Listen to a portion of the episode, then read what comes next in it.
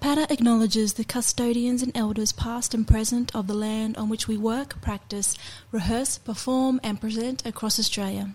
We pay respect to the cultural authority and traditions of the land. The first peoples of this nation express their culture through music, dance, and storytelling, and it is a privilege to continue a tradition of storytelling and performance in this country. We acknowledge the Aboriginal and Torres Strait Islander peoples as the first Australians and traditional custodians of the lands where we live, learn, and work.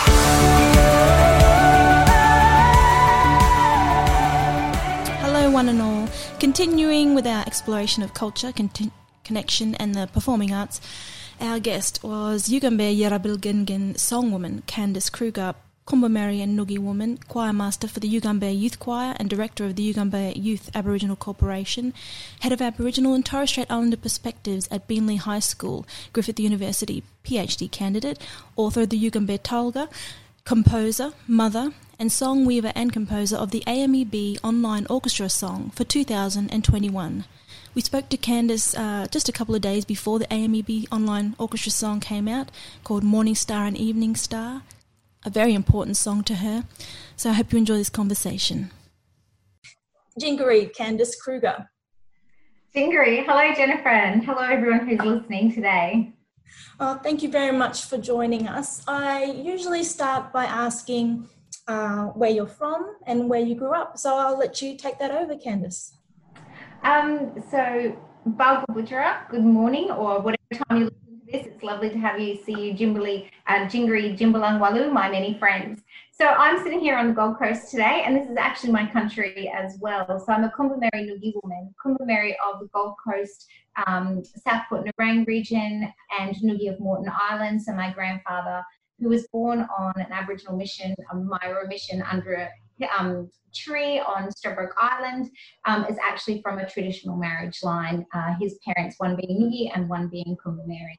And yeah, so um, I have actually travelled around Australia for um, about 11 years with my husband's career, and we had a great time around Australia. But it was, I um, grew up around this region and up around Logan, where my parents lived for a little while as well when I was a kid growing up, and spent most of my holidays down here on the Gold Coast and on our oyster banks and on country and um, learning lots of Aboriginal culture that I didn't even know that I was really learning at the time. It was just a way of life. Right. So, um, you didn't grow up knowing much about your culture, or was language and culture a big part of your youth growing up? So um, there's no disconnect in the knowledge that's being passed on to my family, but there have been some little interruptions along the way. So, for example, my grandfather was born in a mission, and there um, and there would have been um, language wasn't allowed to be spoken too much. Uh, there were still plenty of stories that were passed on. You know, it's really interesting. I talked to my father about language, and then and I will go to say a word, and he'll say, "Oh, you're saying that wrong," and I'll say, "I thought you didn't know too much language," but he certainly heard it. And you know, um, because we spent a lot of time on Stradbroke Island and um, on North and South Stradbroke Island as, as part of our um, familial family lands as well. Um, you know, we learned bush care management and what the plans were plants were and um, the stories of the land and and but but you don't really think of it as growing up as oh I'm learning Aboriginal culture. Yeah. So that's, that's the difference when um, when I, when I say you know I didn't really recognise that that's what I was learning. It was more I think um, I've told this story a few times before, but I when I was um, doing science in high school, you know, we were doing a, um, a cross section of the beach on Stradbroke, and we were the teacher was digging up pippies, and I'm going, oh no, it's not called a pippy. That's I don't know what you're calling it. It's a yugari, and not really realizing that I was using the Aboriginal word for what a pippy is because that's all I knew it as. So there are plenty of times when I have known. Um, the stories and the narratives, but then moving forward to actually try to reconnect some of the parts that are lost, particularly in the field of wanting to sing language alive. I've really had to go on an incredible journey to rediscover, research, find all the pieces of the puzzle and put them all back together. Uh, and that's very much what you are as a, a song woman, and that's what you've become. Um, but mm. how did you because uh, you weren't always a songwoman, of course. So, how did you start in the performing arts or music? How did how did you begin? Um, so I've you know played the piano and the flute since I was five and seven. It was just um, my dad was a teacher, and it was something that he wanted his kids to get in their life. Um, fast forward to I went to John Paul College at high school, and we did so many performing arts opportunities. And I was a marching band captain when I was grade 12 and I always um, I played the piano for assemblies at school and um, and it, you know it was a really small school at the time in Logan and then um, I went off to university and did a music degree and then fell in love with uh, after that didn't really know what I was going to do and um, tried my hand at primary music teaching and really fell in love with it. And for you know 20 23, 24 years of my 26 years of teaching, I've been a primary school music teacher and I have loved it, really passionately loved it. Um, was probably really when the um, we went in 2012 with one of my schools to the World Choir Games. Right. And when we were over there, I was watching, you know, countries sing in different languages in their heritage language, Chinese children singing Mandarin, and I really it was incredible. And I realized that I knew songs because if we look at my side career along the side of that as well, so the Yugambeh Museum, which um, Language and Heritage Centre in Beenleigh, which was um, founded under the Kombumerri Aboriginal Corporation for Culture, that was my grandfather and my father and their cousins and, and family members. And they used to meet at my parents' house because it was halfway between Brisbane and the Gold Coast as I was a kid growing up while they were doing all of that. And we'd gather as families, you know, two and three times a year, and I'd see hundreds of people. Um, so I'd know these incredible family cultural connection lines, and we'd always be listening and learning about culture. And mm-hmm. um, really, probably what forced where I am as a songwoman was um, my my family um, so my grandfather and my father and and, and other lots of other family members went and did a went and spoke with linguist Dr. Margaret Sharpe and a few others um, in when I was in year 11 in 1988 and they did a language workshop for three days and one of Margaret's PhD students, Margaret Gummow, was there at the time and asking did people know about songs because that's what she was doing collecting but they didn't really know her and and they didn't give her songs that they knew and they didn't sit down and have those discussions. And I didn't really connect until a lot later in life that they were really waiting for me because I'd done so much music and I was always doing music at school that they were, well, why would we give it to this lady when we can just wait a little bit more and we can get Candace to do it? So I'd really been set up to be a song woman very early on when they noticed what I was doing in music and that I had an interest there. And then um, fast forward that, and it was probably uh, just as I was finishing my primary music degree in about 94, 95, something like that, that um, Auntie Patricia O'Connor and um, Yusola Best, her sister, who's now passed, but Patricia's still with us, um, they sat me down and they said, well, we've got a little research project for you. And I didn't really, really think much of it at the time, but I went and collected songs. And um, that was the song, one in particular, the very first one that I collected was my grandfather's sister, Lottie Eaton. And we're launching it in two days' time on the 1st of October with AMEB. And so I've had that story song line for 24 years, but it was so significant and so important. And it didn't have the melody. Lottie knew it was a song. It had been sung to her her whole life, but she was a very old lady when she told it to me. She couldn't remember the melody anymore. So she was basically saying, You're the custodian of this song now, and you need to consider how you're going to move it forward. So that's being launched in two days' time, and I'll tell further more narrative about that. I was literally just watching the video that was dropped to me just before I came on with you, going, I'm so excited. oh, congratulations. Um, so yeah, so that's that's really huge. And then at the same time, you know, as we fast forward, um, the manuscript that I wrote then was published into Yugambeh Talga in 2005, and a few additional little songs and things were added, which is why the elders are on the front of the book as well, because they were at the museum working, and I was um, actually the director of music at Knox Grammar Preparatory School in Sydney at the time. So it's pretty exciting when I opened my mail at work and I opened my book and I didn't even know it was being published because they wanted it to be such a surprise, and it really was. Um, and then we were back home by 2007. I mean, back home on the Gold Coast and back on country. And so um, the, at the same time, the Yugambeh Museum had a festival once the Provo, and so that was when I was first invited to do a song workshop. So from the beginning of 2007, I was doing a song workshop every year, and then that was when the music teachers that I was you know, while I'm conducting bands and choirs at school and directing musicals and we're performing at the um, Gold Coast of Eisteddfod, you've got a network of teachers. And then as Indigenous perspectives are um, being placed into the Australian curriculum, and this is what we have to teach, you know, um, people that know that I'm out there doing just once a year a little workshop or just something for the teachers within my region, and I've just freely given my time. And then people are saying, well, Candy, we have to put this into the Australian, you know, into our classrooms now. So what do you know? What can you t- what can you tell us? And then then also that epiphany moment in 2012 when I realized that I could form um, a, a Aboriginal children's choir to see who wanted to learn culture through song. What did I have to share? I only had a handful of songs to begin with. And within 18 months to two years, the kids soaked those up and went, Well, what's next? We want more. So, and at the same time, classroom teachers, What have you got? We need to learn something. So now it's not as easy as one would think to just turn around and pop out Aboriginal songs into national curriculum because the elders need to approve this and they need to give, um, you know, the protocols and permissions are, are difficult and it's I went and did my Masters of Arts research because I wanted to demonstrate um, the benefits that were afforded to Aboriginal children when they were singing in choir. And it was just the judge and the children that gave me um, their information. And it was really amazing and beneficial. And there were five great things. And that, that thesis is called In the Ring Their Language and Song Project. And it's just a thesis sitting in the Griffith Library that anyone can read. Um, and I've one chapter published in a Routledge Handbook of Festivals.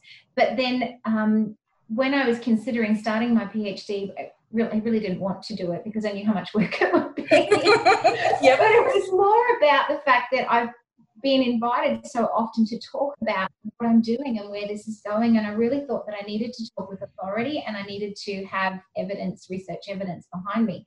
So um, as soon as I finished my master's, that Griffith University just signed me straight up for my PhD. And I thought initially that it would be about um, the workshops that I give teachers, but I realized that I needed to take a step back because whenever I do a workshop, it's all oral. And I'm, I allow people to film me and go and teach in their classroom because that's how I learned it. But then I realized that it really wasn't enough because I couldn't be everywhere. We weren't doing all these online lessons at that point in time either. You know, COVID hadn't hit and everybody wasn't online.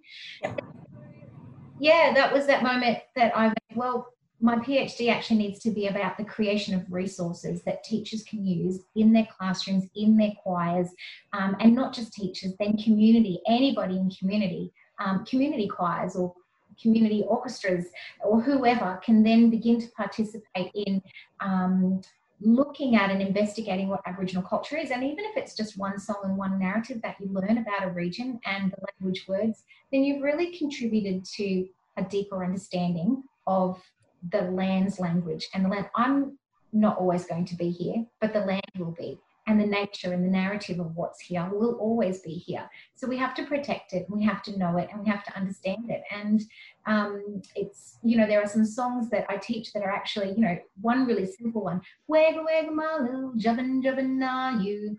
It's just the granny calling out, Children, children, where are you? And the children responding with collecting grubs, granny. And it's a food source narrative about when the grannies actually used to take the children out they would go all the way down to the beach and they would dig for their ugaris and they would smash them together. And then they would have a little bit of food and bait and then they would fish. And then they would pull the fish in as they walked up the beach, the beautiful pink, hot pink um, flower that you see, the pig face, the newly plant. They would, um, you can eat the bulb and the green leaves. So they would have something to eat.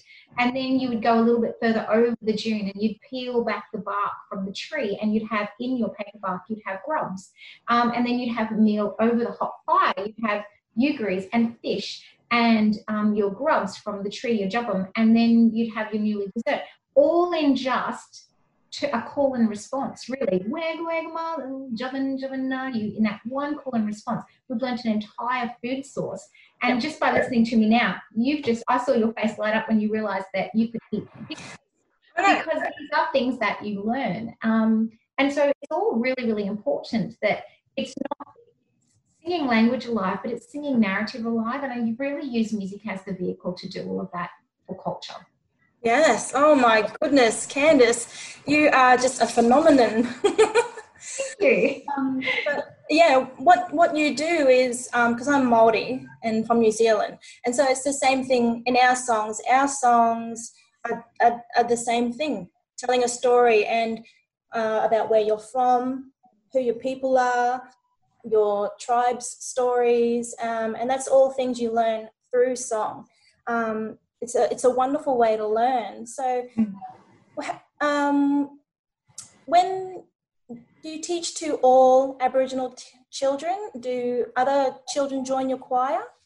So I opened the choir up to anybody that was identified as Aboriginal and or Torres Strait Islander students, um, and it, I and yeah, I've had probably, and I would have taught 60 children and families and, and people over a lot of time. COVID is difficult because we haven't had choir for a little while. We've just had three rehearsals recently. We've got a performance coming this weekend, and then we've got um, at HOTA, at Home of the Arts on the Gold Coast, and then we've also got um, the Bleach Festival coming up where we'll actually get to sing Morning Star and Evening Star as a premiere live performance. Wow. And it's what's really interesting is um, when I first opened choir, um, I didn't have, I had no one for the first three months, and I just thought I'd wait. And I just kept advertising um, as much as I could, and it was free to join, and I was giving my time for free. And then we had one or two, and there was one, one or two little girls who just had a great time with me because it was just them and I for a couple of weeks. And by about five, six months, I had 10 kids, and then we did a performance. And it was at that first performance that I had other family members who knew what I was doing but hadn't really gone, oh, I should take my own kids there because we do know a little bit of culture. Um, then went, oh, look at what she's got. And so then we performed at the 2015 NRL Indigenous All Stars. We did the national anthem in Yugambeh language and one song. And it was that moment in time, I would have had maybe 35 kids there, different, different sort of, you know, 35 at are well, half of the same 35 that I have now regularly as kids that perform. And that was the moment that people really realized that this was quite a viable group. And I've had other local um, choirs say to me, How is it that you get performance gigs all the time? You know, we we've been at our choir for 20 years and we know the regular same things, but you're popping up at major conventions and and all of these other things. And I said, but who doesn't want to sing, see an Aboriginal child sing an Aboriginal language of the region that they're on? It's authentic and it's lovely to see. And but it's not um, not all the kids are Yugambeh or like from the Yugambeh language region or identify as being from here. What's really important is that um, so if we're singing a song, if we're singing Yila Walu Yanba Lela about two men walking um, from down south Tweed Heads Evans head um, headway to walk up to Yugambeh to get themselves a wife, we talk, we stamp our feet and we say Yanba Lela, going walking. So all of a sudden, the kids that are from somewhere else, Kamilaroi or um, or just a different region altogether, they'll then go, well, if um, Yanba is walking in Yugambeh. What is it in Kamilaroi language? What is it in Kalkadoon language? So by hearing it in one, they're asking the question, what is it in their language? Because a lot of these kids have grown, been born here and grown up on Yugambeh country and will always live here. But it's a different way to connect them to culture. Um, by participating. Also, it, it's there's that other thing that's what's really real and tangible is Aboriginal kids getting to know other Aboriginal kids because I might not look like what you typically consider to be an Aboriginal woman. But you know, these cheekbones and the small back of my head and my son's broad barrel chest and, and, and the, the really resonant sound and roundness of my face, these are all Aboriginal features of the people in my region. You know, um, I have European heritage as well, but what's really important is that Aboriginal kids are connecting with other Aboriginal kids. Yeah. Um, um, for myself, I don't look like a, a Maori person either. I'm one of those white ones, but uh, I connected with my culture when I was um, 13, and all throughout high school, we were in a kapa haka group, a dance group, and it solidified to me, even though I wasn't learning my own tribe's songs and narratives, it gave me a sense of identity, and that's that's basically what you're giving these kids is you're letting them know who they are. They are a people and a part of a people. And if they want to delve further into who they are, then eventually they'll go back to their own country and, and, and talk to their elders and aunties and uncles and, and find out more about themselves. So it's a beautiful thing, Candace. You're, you're doing such wonderful work. Thank you. And I, what I find really interesting is when we have kids that have come through Yugambeh Youth Choir and are then now at university, you know, we've been going for seven years now. Um, yeah, the, the few of the older kids, it's just a handful, but those that are at uni, um, and I've got two that are in different states, they're really proud and they talk about what they've done and their journey. And, um, you know, they've now, one's spoken on Melbourne radio, we've got another one that's down in South Australia, and they're just really proud and talking and sharing about culture that they know when they're on another, um, like, so mm. someone from here on Yorta Yorta land in Victoria, able to actually acknowledge um, in a in a safe circle and environment, actually able to acknowledge in Yugambeh language speaking where yeah. they are and who they are and identify and blow other people away. And it's like, mm. well, it shouldn't really blow you away. It should be something no. So we're using choir as a vehicle to learn culture, to yes. promote youth leadership, to give us Aboriginal language, to connect to our Aboriginality and identity. And then we're building this well-being inside ourselves. And some of the young kids, when when they gave me feedback for, for our research about choir, then went, well, I'm telling the people that when, when we're performing, I'm telling the people that knew nothing about my culture, something about it, and now they know about my culture. So sociocultural capital. So it's really amazing what the performing arts actually do. That's right. And it's the it's the benefits. And that's mm. part of your that was part of your masters doing is it's is learn it's um, talking about the benefits that those kids now have, and yeah. for doctoral studies and um, getting all those protocols and things in place and permissions in place, that's going to be a, a bigger benefit to the whole of Australia, possibly. Well, so um, yeah, so when I did the the master's research, it was really interesting because the parents wanted to give me their opinion of what child was getting out of choir. And it was, um, but I, I thought, no, I really want it to be the kids because their narrative and it's their story and they're the ones that turn up even though parents sit at choir right off to the side and watch it. And it's all part of learning. No one's outside the door. Everyone's inside the door. After and the parents were really quiet to begin with but now there's such a a, um, a group of friends you know all connected to each other that everybody is so excited about you know get back together or when we haven't seen each other even for five days seven days and what's going on.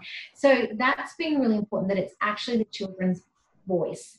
Um, they've been able to state and um, and and state their own self-efficacy, which is and what's been going on for them. So that's been really good. But moving forward to my, my PhD, which is the Yanabu Gidaba, Singing Indigenous Language Alive, it's really been about connecting to the elders now who have watched me develop the choir. They have they know about the research. I've spoken to them all. They've been talking about it for um, you know since 2007 with me so it's been a long journey and um, and many are family members as well and connected to me somehow but they're the elders of the entire region but i didn't just go to one elder because that's not the way to do it it's even if um, so elders that are in different regions that different areas of Yugambeh country i went and spoke to them all and um, across covid which is a little bit difficult and just prior to covid and i have an elders document that um, hasn't been seen by any, um, by a university in its form format before. It is um, after meeting with elders and sitting down and formulating a statement of how I've worked, and then formulating a statement of how the elders want me to work, and then discovering that I actually had to form the Yugambeh Youth Aboriginal Corporation because we're talking about collective knowledges. And if we make any profit from collective knowledges, it needs to go back into helping the youth move forward because it's it's that's what we need to do. So then incorporating my corporation, the Yugambeh Youth Aboriginal Corporation, and then um, and then having the elders' pictures and that one statement word. You know, I've got one one elder um, uncle not, and Ivan uh, a Ngugi man has every time he tells me a story, a narrative, the first thing he says to me is, "Do you believe? Are you believing me?" When you're ready and you believe, I'll tell you a story. So right beside Ivan the word believe, and then I told him why, and he said, Well, that's right, because you have to believe in your culture, you have to believe in the narrative, a bit like a religion, but it's it's the it's the knowledge of the land. And so and then I have a word for each of the elders, and then the ways that they want me to work and signatures and agreed upon an authorized document by elders for the song woman to work in this way. I never really started calling myself a song woman until I was talking to one of the elders and um, about just maybe two years ago, um, Uncle Ted Williams, and I said, Ted, I, I, would like to call myself the song woman. And he said, What do you mean you'd like to call yourself? You've been our song woman for a very long time. You are the song woman. We've been putting you on this path for a long time. Um, you just need to be confident to call yourself that.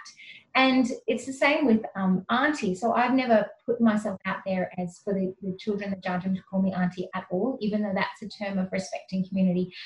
But there was a point a couple of years ago when, um, yeah, one of the families of many children, lots of kids in foster care that come to choir, they started calling me auntie. And I had a chat to my dad and I said, I don't know that I'm comfortable being called auntie. He said, it's not up to you. If the kids start calling you auntie, it's a sign of respect and it's exactly, you're giving them what they need and you're helping them. But look, we don't just use choir as a forum to learn culture. Um, we have conversations about how are you going in English, how are you going in science, how's your math going? Oh, one of the older students is going to come and tutor you in math or English or something else because you need to be passing every subject. You need to be considering what's your path in the future. I'm having these conversations when they're 12 and 13 years old.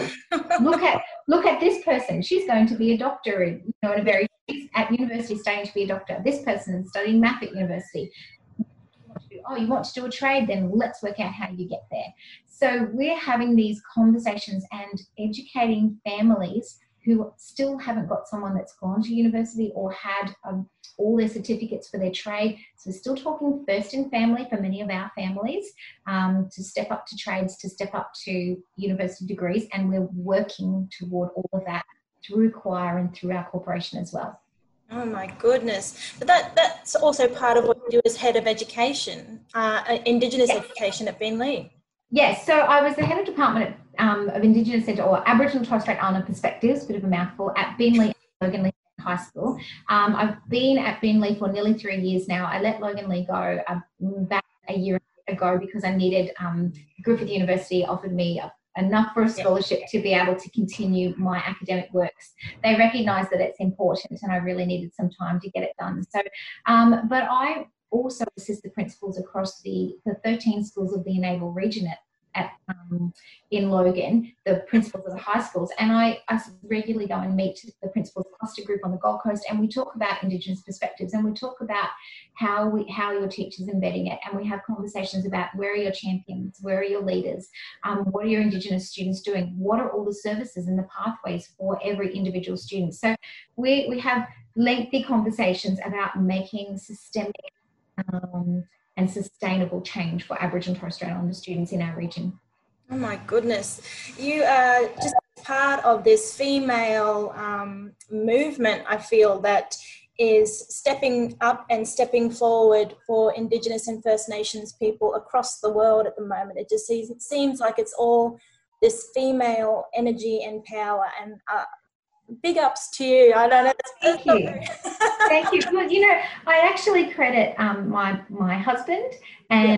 who's been my biggest supporter and advocate. Who you know, we're doing a renovation through all of this as well. He's up there in the bathroom right now, getting it ready for the the time. Yep and he gives me the time to go and do it. My four children come along this journey and support anything that they can whenever they're free to do it. My family are an amazing powerhouse behind me. But I watched my dad um, do this, and my, my mum has two Aboriginal children, and she's not an Aboriginal woman herself. She's an old Queensland family. Um, and they I, when my dad, I'm 48 now, and when my dad was in his mid 40s, he went and made change. He stepped out of being a teacher and he went into Aboriginal Childcare Agency in Brisbane and led that. Then he went into ATSIC, and I watched him go and um, lead the community up in Torres Straits and lead the community out at Maroma and then move to Canberra. And my mum has supported him the whole way along. Like my family have been a bit of a backbone for the Kumeri people in establishing themselves as corporations as well. You know, I grew up as a kid having everybody at my house having these meetings and moving culture forward. It's something that I've always seen. Um, mm. it's something that I've always known. And Yeah, I am a strong woman stepping forward and, and letting the children see it, but at the same time, the community have come forward with me, and it's the community that are around me that help me do all of this. They're very supportive and they're involved in everything that we do, and that's really what it comes down to. They, I enjoy it.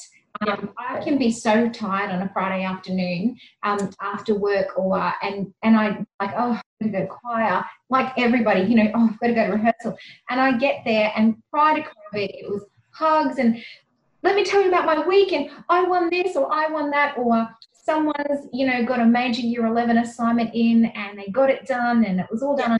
So it's really amazing um, what community lift give me back as well yeah, yeah. So um, from that, would would you say it's mostly family that have ended up being your mentors or, or teachers along the way that have what and what advice? Who are your mentors? Who are your favorite teachers? Um, but also, what lessons have they given you that you still hold on to today? Um, so I have always enjoyed my conversations with Auntie Rose Knott and um, and Patricia O'Connor. So um, both first cousins to each other and both my grandfather's first cousins. And those two women, alongside the conversations with my father, um, are, when it comes to Aboriginal culture, have taught me so much and really moved me forward. When it comes to my academics, um, I have uh, two very strong women that have supported me through. Professor Sarah Baker, she's in humanities and she works in popular music um, and with girls as well, and about in that field.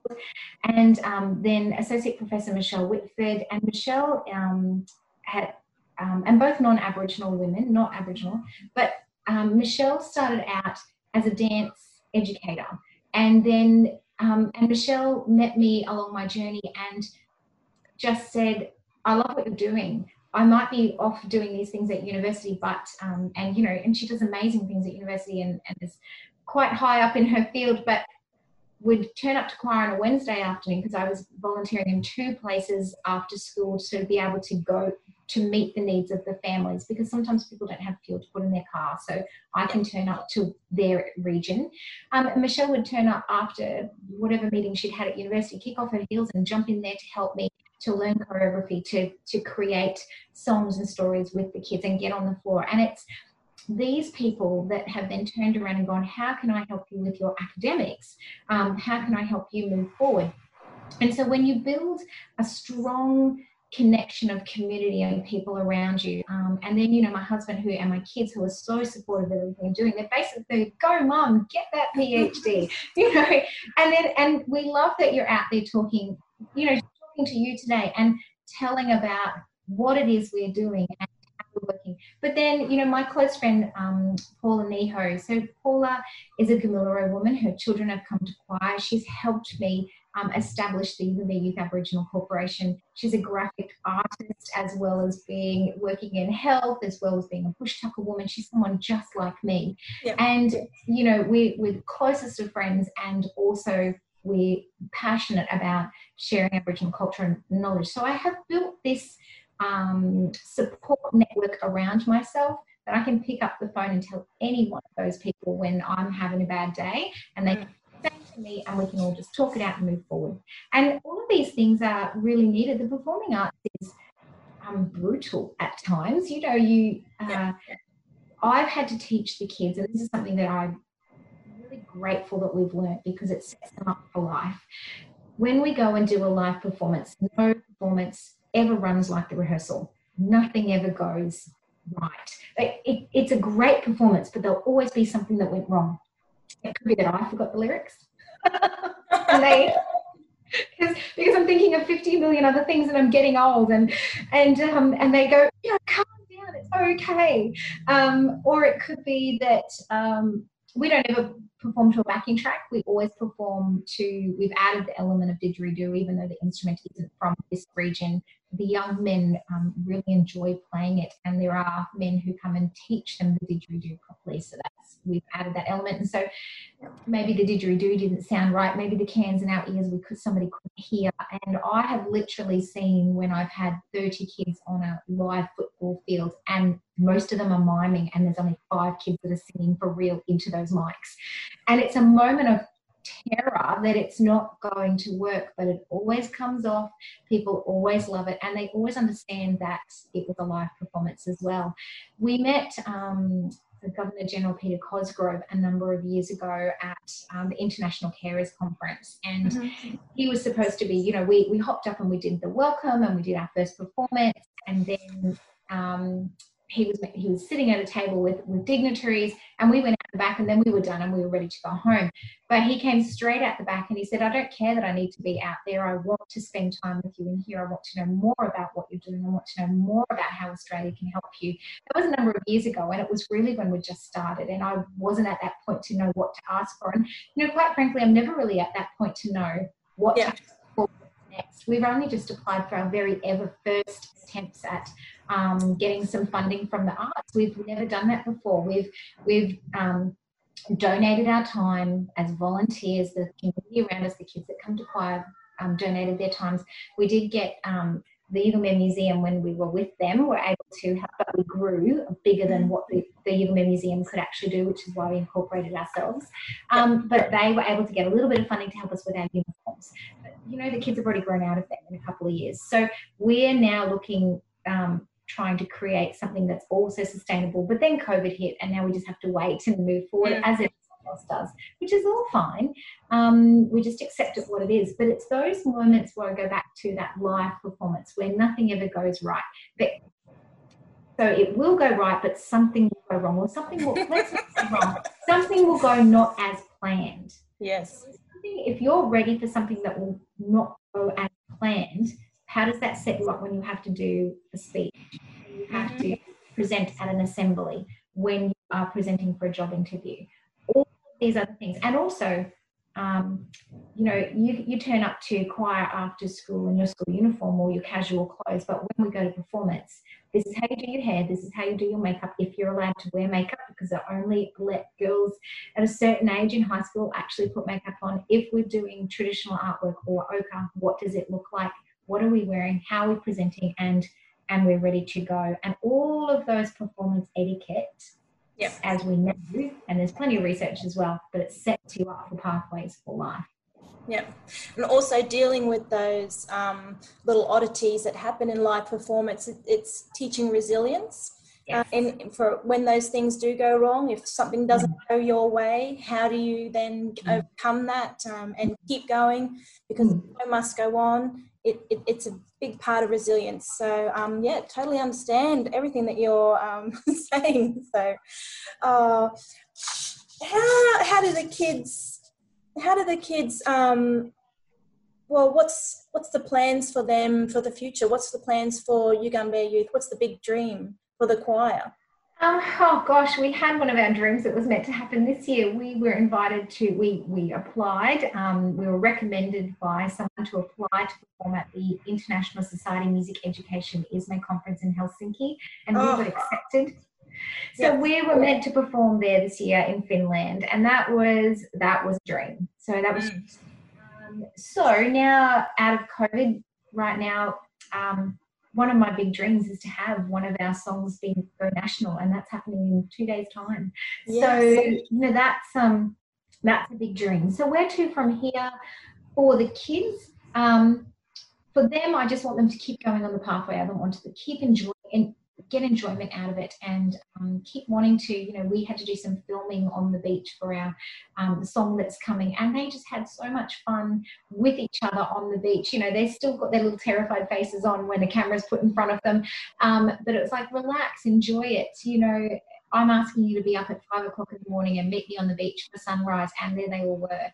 Mm. Um, groaning and moaning, but they were there and they were dressed and they were ready.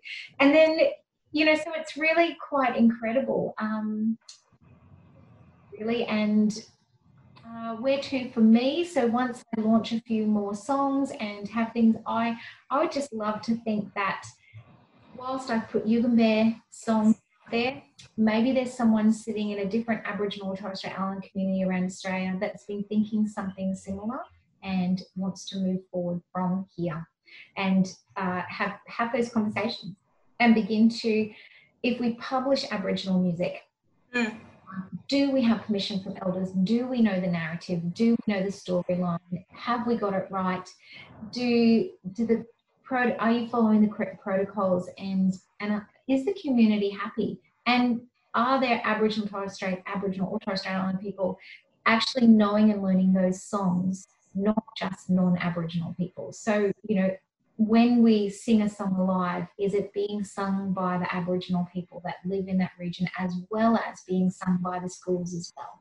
That's really important too, because that, like you said really earlier, that's that connection to your identity and it's the connection to the land and it's the connection to knowing what's going on on the land. So that's that's an important part too. So I don't know, I dream pretty big and um, it's all happening. It it seems sometimes I think it seems to take a really long time and go slowly, but something shifts every single day. It's just that the wider world don't see that. Uh, it could be that with your with your doctorate, that could be the the sort of the template then for. That's what I'm hoping. And so the yeah the elders document that I have is really a template for working with working with Aboriginal community. That's template, but it also sets it up to demonstrate how uh, non-Indigenous people can also do the same. So mm. ethically, there's a there's a model of working. The Solomon's model of working. Um, so it's a it's an ethical methodology in both senses that it's here's how you should be working with community and this has worked for me and community are so happy to support this work. And then it's the work of the song woman. What have i had to do? Where have i had to go and source those pieces from? Um, so yeah there, there's just so many different places and and not just relying on one source looking to where that source came from. How far down can we dig to find each layer of where a source came from and move it forward. And then it's also then working with community and what they want to actually hear because despite the work that I do with the Yugambeh Youth Choir, it's not the same as what I do out in um, as a teacher and out in my schools. So the school choir have picked up um, the national anthem. We have a huge culture day coming, um, but many of the kids are only just stepping into knowing their identity. So it's smaller steps, answering questions, um, getting information out there and then moving forward. So, you know, the kids that are in my choir have been on this journey with me every week. Um, you know, 40 weeks of a year for seven years. And so they know so much. They don't realize how much they know, but they actually do formally know that they're learning Aboriginal culture. Whereas the kids at school, who, um, you know, I'm only there a couple of days a week and we're not, and it's all about um, how you're going with your schoolwork and how you're going with your literacy and numeracy and sciences um, before it is let's let's talk about culture but we do talk about culture as well. We really need um, for myself and and knowing the the new zealand sort of school system where Māori uh, song and dance and language is a big part of um, the school life for a child over there what we need that same thing here so so much with the Yugambeh anthem. Is that one that is shared in that lang- in Yugambeh language around? So, I've done the hard yards on that the national anthem in Yugambeh language. So it was formally translated and handed to Queensland Parliament in November of 2011. Wow. Uh, because when we went to the World Choir Games with the school, we were able to take the anthem and sing it in one of the friendly concerts, not as part of our competition set. Mm-hmm. When I was there, my parents came along as a chaperone because my own two of my older children actually went on the excursion as well, the overseas trip.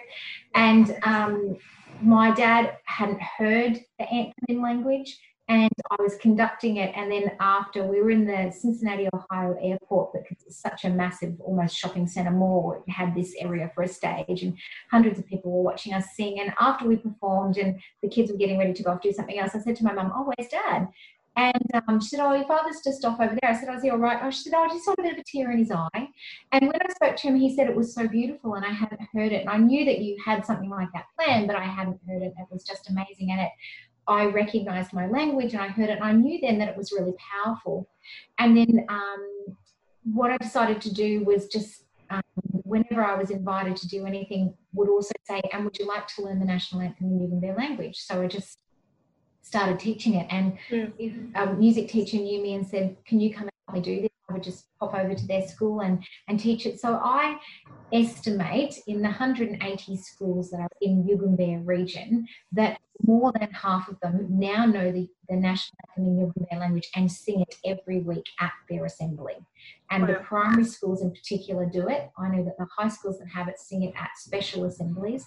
It's now sung at, we've been singing it for maybe the last five or six years at the Southport Anzac service.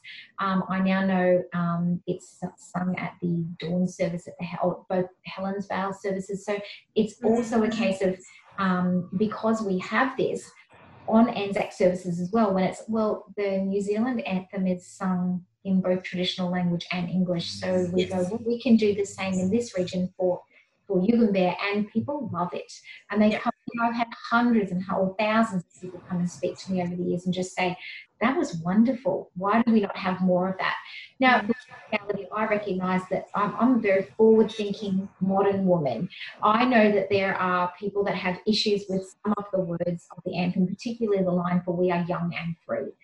And that's fine because then that's not the, it's not, it's a, the translation sometimes is literal and sometimes is not.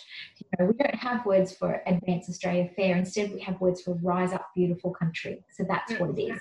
We have words for um, uh, our, our land is girt by sea and we have our land is surrounded by sea. So that's a literal. So sometimes it's literal and sometimes it's not. So the anthem in Yugambeh translation that the Yugambeh Museum did is really excellent and it does speak to the nation. I remember when we sang at the um, 2012 NRL Indigenous All Stars and that was when we met Christine Anu and Jessica Mauboy. And that was the first time Jess Mauboy heard the anthem sang and she went, that's a thing. I didn't know that was a thing. And then the next year, we saw her on Australia Day sing it on top of the Sydney Opera House. Oh, on top of the Sydney Harbour Bridge. So we went, yay. Whether Jess ever recognises that that's where she first saw it, what we now know is that we affected change right there. Mm. Um, I also know that there are a few other Aboriginal Torres Strait Island children's choirs that have popped up, but not just that they're Aboriginal kids that are learning to sing, because there are a few choirs like that around Australia, but doing what we do because music teachers contact me and say, we want to sing in the heritage language of this region. Right, yeah. So one of the free resources that I dropped within the last couple of weeks was my very first resource talking about permissions and protocols and elders' permissions and, and my statement as a songwoman. And um, it's freely available, and I'll um, send it to you so that you can you anyone else. We haven't got our website up and running yet, um, but I'll send it to you. So if anyone asks, you can have it. It's Ming Young How Many? And what we do inquire is as to begin our vocals is we do a vocal warm up and we sing in language so that the kids are learning to count as well.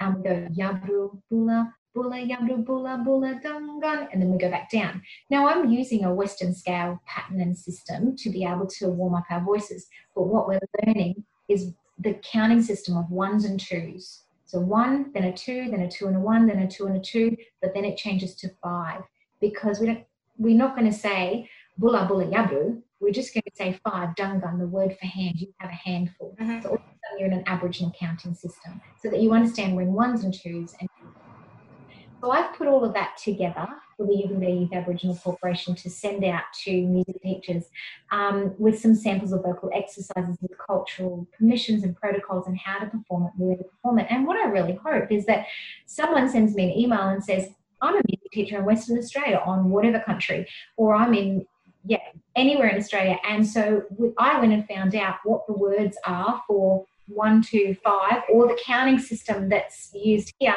And I've put into it and I've gone and spoken to an elder and they've said how fantastic. I've spoken to the school principal who connected me to a community who said how fantastic.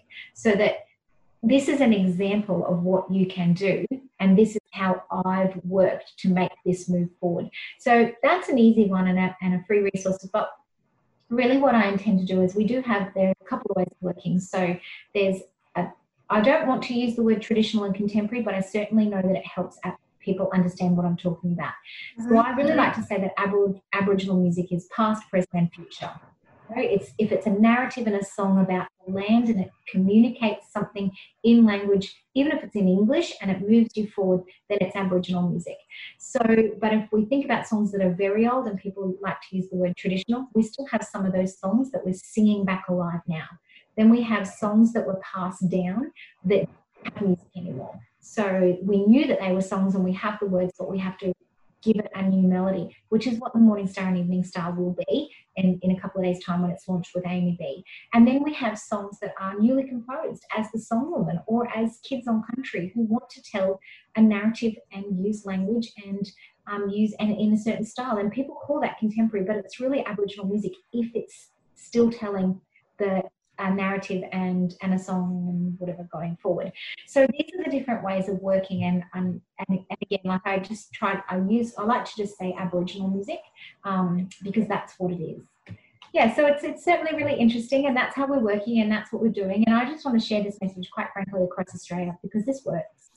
Yes, I, I think it should be heard across Australia, but I, I just definitely think that you are setting the bar for what will be happening. And, and you talk about your big dream eh, of the same thing happening on country in the different uh, regions of Australia.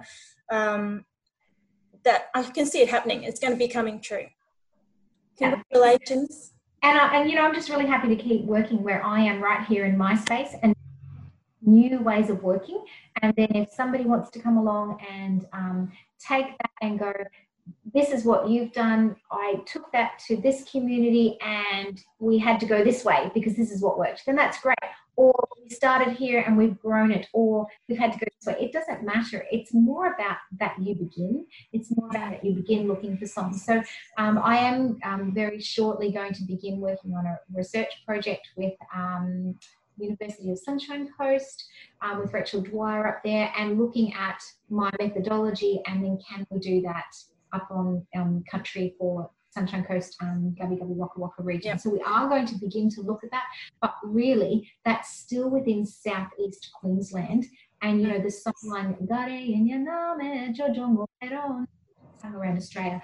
That songline was sung all around southeast Queensland. So all of our different tribes all knew it when they went every three years to the Bunya Festival. So I haven't stepped too far outside of yep. my own language region because while I'm stepping out of my language region, this Gary is actually common words of many language regions from the groups that all went there. So it's still within um, possum skin drumming region. It's still within um, no traditional didgeridoo. It's still within boomerang clapping and playing. So I'm still within my region, but just stepping out just a little bit.